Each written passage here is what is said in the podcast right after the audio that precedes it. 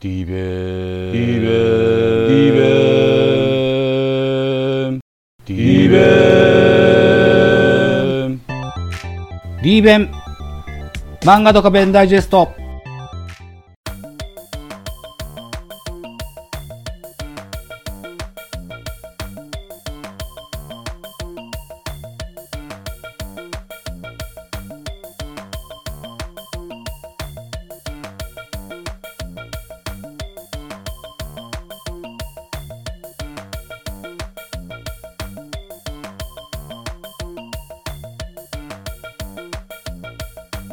はいどうもザボでございます。D 弁漫画ドカベンダイジェストでございます。一つよろしくお願いいたします。はいということで前回までのあらすじ。今回のお話はドカベン山田2年の選抜大会決勝戦でございます。名君対土佐丸高校の一戦となります、えー前回前編までやりまして今回後編のお話となりますよ。はい。ということで回は5回表まで進んでおりまして3対3の同点となっております。土佐丸犬飼武蔵名君山田の両チームの主砲がそれぞれスリーランを放って3対3といった数字になってます。土佐丸高校はここまでずっと、えーつけていた眼帯を外して球がよく見えるようになっております。また秘密兵器の山田殺しワンポイント左腕の犬神が大変機能しております。対して名君エースの里中は右手親指の突き指が徐々に悪化しております。またその指をかばってね、えーかばった投げ方をしておりますので、右肘にも影響が出始めてきております。そんな中、ランナーとそわるの犬神とピッチャー名君の里中がホームでクロスプレー。この際、犬神はベースに触れていない。そして里中はグラブからボールをこぼしている。で、サイドのタッチプレーになるわけですけれども、なぜかホームベースのそばにはボールが5個も転がっております。なぜか、さてどうなるといったところでございました。では後編スタートしていきます。そもそもワンバウンドの球を山田がそらし、それを掴むために振り返った瞬間に主審と衝突しました。ここで主審のバックからボールがこぼれ落ちたのでございました。佐藤がとりあえずボールをつかみ犬神にタッチして、ここでゲームが止まります。えー審判4人が集まって長い競技に入ります。えー長い競技の末、えー判定はセーフと、ホームインが認められてしまいます。チームや監督からの抗議など受け付けない時代のね、えー甲子園ですのでね、えー抗議しようとする名君の監督、土井垣を山田は止めます。後続のバッターはセンターライナーでチェンジと、この回5回表、えー、メイクにとっても、土佐丸にとっても大きな大きな1点が入ります。えー5回終了時点で4対3。土佐丸が1点をリードします。5回裏、8番北三振しましてワンアウト。打者里中。えー里中は懸命のセーフティーバント、一塁ベースで犬飼と交錯してしまいます。判定はセーフ。しかし里中立ち上がれません。単価が呼ばれます。が、里中自力で立ち上がり、特別ダイソーを頼み治療のため、医務室に向かいます。特別ダイソーは北。えー次のバッター、岩木、フルスイングもうボテボテのサードゴロ、5、4、3のダブルプレーかといったシーンでしたけど、特別ダイスを来た、気迫のスライディングでダブルプレーを阻止しますが、北も足を負傷してしまいます。ツーアウト、一塁といったシーンになりまして、バッターは殿馬。治療の時間を取るため、ベルトが壊れたと芝居をしてみたりします。バッターボックスでもしっかり粘り、フォアボール。山岡もフォアボール。ツーアウト満塁でバッター山田。マウンドには山田殺しの犬飼登場というところで、ここをゴーここでゴーにやした三塁ランナー岩鬼がホームスチールを敢行します。山田慌ててカットカットしましてファール。これにより苦手犬神の攻略方法のヒントを得ることになります。山田、ファールで粘りながら伸び縮みする、えー犬犬神のアンダーシャツの謎を徐々に解いていきます。犬神、それを悟ってか、なんと背面投法。えーこれはですね、セットポジションから投球動作上ですね、右ピッチャーなら左膝、左ピッチャーなら右膝を上げるわけですけども、左ピッチャーの犬神は右膝を上げて、で、この時に腕を振りかぶらずに背中、背中というかお尻というか、そのあたりからひょいっとね、下手投げのような形でスローボールを投じる。こんな投げ方があるわけですね。実際のプロ野球でも投げた投手がいたそうです。えー、王選手対策に使ったピッチャーもいたと聞いてます。これはダウンタウンのガキの使いあらへんでで、松本人志がそんな話をしてたことを覚えてます。お昔の話ですけどね。うん、まあ、それはさておき。えー、これに対してね、面食らった山田、つんのめがバットに当てるも無念のピッチャーライナー。三者残塁無得点としてやったりの犬神でした。5回裏終了後。4対3と3丸の1点のリードは変わりません。治療を受けた里中気迫のピッチング、6、7、8回を三者凡退で抑え込みます。小さな巨人、ここにありと。えー、胸が熱くなるシーンとなっておりますよ。はい。えー、8回表終了時点で4対3得点変わらずといった形になっています。8回裏、この回の先頭は山田、投手は犬神。全国が注目するその初球です。なんとデッドボールです。山田は手首を押さえて一塁へ歩きます。三重君はこれを生かすことができず無得点でございました。はい。えー、回は9回裏に入ります。メイクの攻撃、ワンアウトランナーなしで、里中、センター前ヒットで一塁へ。次のバッターは岩木。ここで岩木、メイ君ベンチ、上の客席にいるとある女性に気がつきます。元岩木家の家政婦、おつるさんでございました。少年岩木正美がですね、えー、彼をいつもかばってくれたいわきの恩人でもあり、いわきの関西弁の要因にもなった女性でした。いわき、おつるさんとの思い出、えー、でですね、えー、いわきのお母さん、これがね、メガネをかけてるんですけども、このメガネが度がきつすぎて目を回したエピソードを思い出します。そしてタイムを取りましてね、スタンドのお客さんから度の強いグリグリメガネを借りてきます。そしてバッターボックス、グリグリメガネをかけたいわきが登場でございます。はい。で、このグリグリメガネ効果でですね、投球のボールが複数に見えるといった効果を生み出します。悪球ですね。宇宙間変直で一塁ランナー里中チョークホームイン。いわきは三塁を欲張ってタッチアウトです。同点。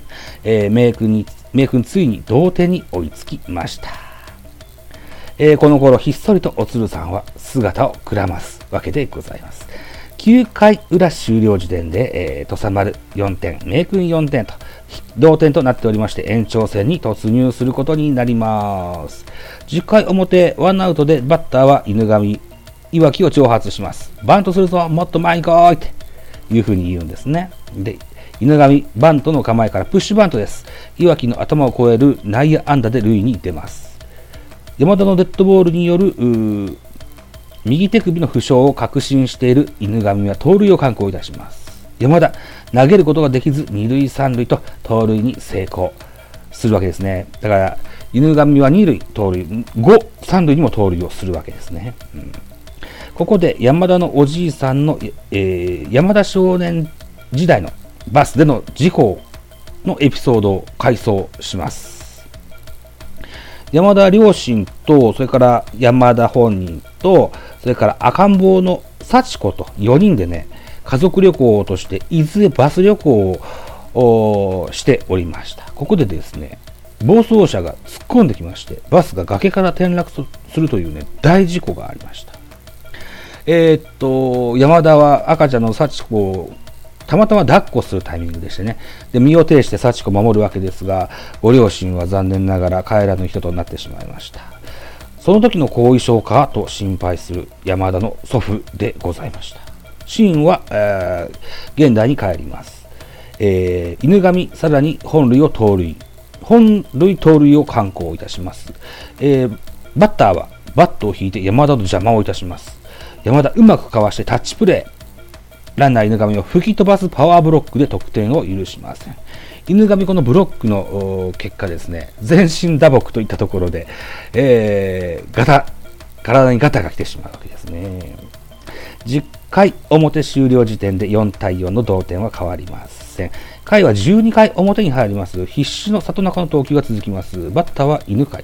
この時にチビチビと、土佐丸のベンチから罵声が飛びます。ここで里中の回想シーンが入りますね。なんかこのシリーズはよく回想シーンに入ります。はい。えー、中学時代に抱えたコンプレックスと投球への渇望と言えるシーンとなっておりますね。はい。えーと、中学時代、里中、えー、なかなかこう、体格的に恵まれないというのもあり、あるいは絶対的エース小林というのが同じ中学におりということで、マウンドに登る機会が非常に少なかった里中選手なんですけども、はい、そんなシーン、まあゲームにあんま関係なかったので、これも置いときますね。はい。ということで、マウンドの里中、山田のリード通り高めへのストレートを投げ込みます。竹蔵これをどん詰まりします。えー、打球はレフトへと。しかしね、この打球が、えー、意外と伸びまして、え当時、当時甲子園にありましたラッキースタンドに飛び込むことになります。ついに均衡が破れました。延長12回、表終了時点で5対4、土佐丸が1点をリードいたします。回は12回、えー、土佐丸の攻撃中、まだ終わってません。まだ終わってません。回は12回、土佐丸の攻撃中です。山田をレフトに回します。レフトの微笑みをキャッチャーにポジションチェンジです。微笑みは元キャッチャーですね。えー、これは右手首の負傷をした山田に配慮した処置でございました。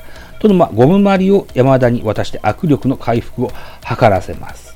はい。で、セカンドとの間、連続ファインプレーで後続を許さずといったようなシーンがありました。ここで終了ですね。12回表終で5対4。なって、えー、土佐丸が1点のリードをしたまま、えー、12回の裏に入っていくわけでございます。はい。えー、と、先頭いわき、グリグリメガネの影響で悪球であるボールをかわすことができずに、デッドボールを食らうわけですね。はい。で、次のバッターがトノマです。トノマの回想シーンに入ってまいりますね。ゴムまりによる握力の回復がかつてホノマとトノマ本人が試したリハビリ方法でございました。ピアノ奏者のトノマ、指が短いのがネックとなっておりました。とある外科医にお願いして水かきの除去手術を行い、手術後の握力の回復にこのゴムまりを使ったといったシーンがありました。えー、トノマのバッターボックス、背番号4の背中をピッチャーに向けるひだのフォームをで構えております。この時、ホームから離れてバッターボックスに立っているわけですね。うん。これはなぜかと。えー、ベンチ裏で販売していた出張バット販売のお店でですね、購入した長い木製バットをこれを持ってバッターボックスに立っておるわけでございます。ベースから離れて立っているのでアウトコースには届かない、そんな構えなんですね。で、アウトコースに案の定ストレートが来ました。これをライト方向に流します。え右バッターのとのま長いバットを振って遠心力を使って、えー、ライト方向に流し打ちをするわけですね。で、ライトには山田のブロックで満身創痍の犬神が体育座りで座っているんですけども、慌てて立ち上がってフェンスによじ登り、なんとかキャッチしますが、体ごとライトのラッキーゾーンに落ちてしまい、逆転サヨナラホームランとなりました。飛騨演舞曲別れと、ここに完結でございます。名君無敗で夏に続き春も連覇。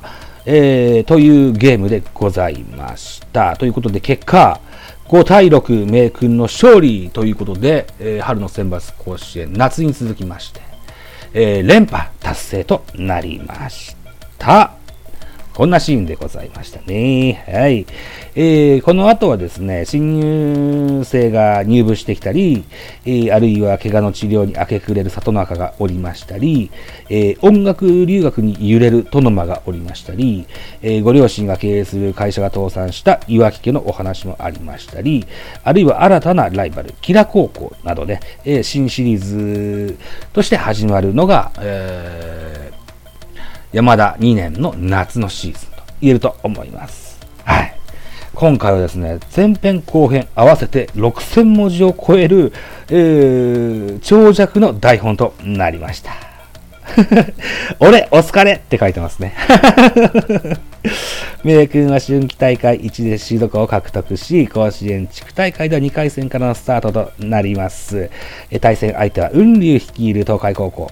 次回はここからのスタートとさせてやっていただけたらというふうに思います。といったところでございまして、D 弁漫画ドカ弁ダイジェスト。今回はシャープ20、名君対土佐丸高校の一戦の後編お届けいたしました。お相手はザボでございました。ご清聴ありがとうございました。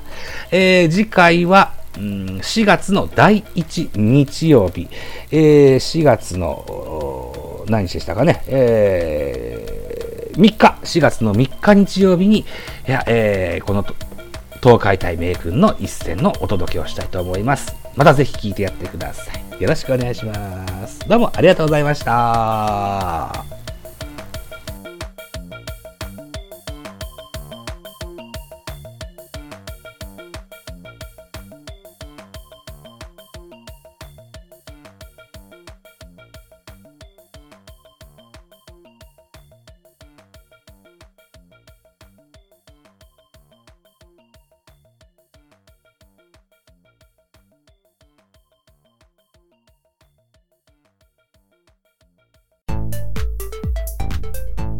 D 弁漫画ドカ弁ダイジェストは毎月第1第3日曜日の配信の予定になっております。また次回をぜひお楽しみなさってください。はい。あと私、ザボ、ー D 弁の他に、ポッドキャスト番組ベースボールカフェキャン中世スタンド FM 番組、ザボのフリースインガー、ラジオトークポッドキャスト番組、ミドル巨人くん、ノートザボの多分多分、Spotify 限定で配信中、大人でおしゃれな音楽番組をやってみたいのだが、音だが、など配信番組多数ございます。ぜひフォローしてやってください。よろしくお願いします。あと、ハッシュタグザボとつけてツイートくださいます、後ほどエゴサもいたします。何卒よろしくお願いします。ではまた次回です。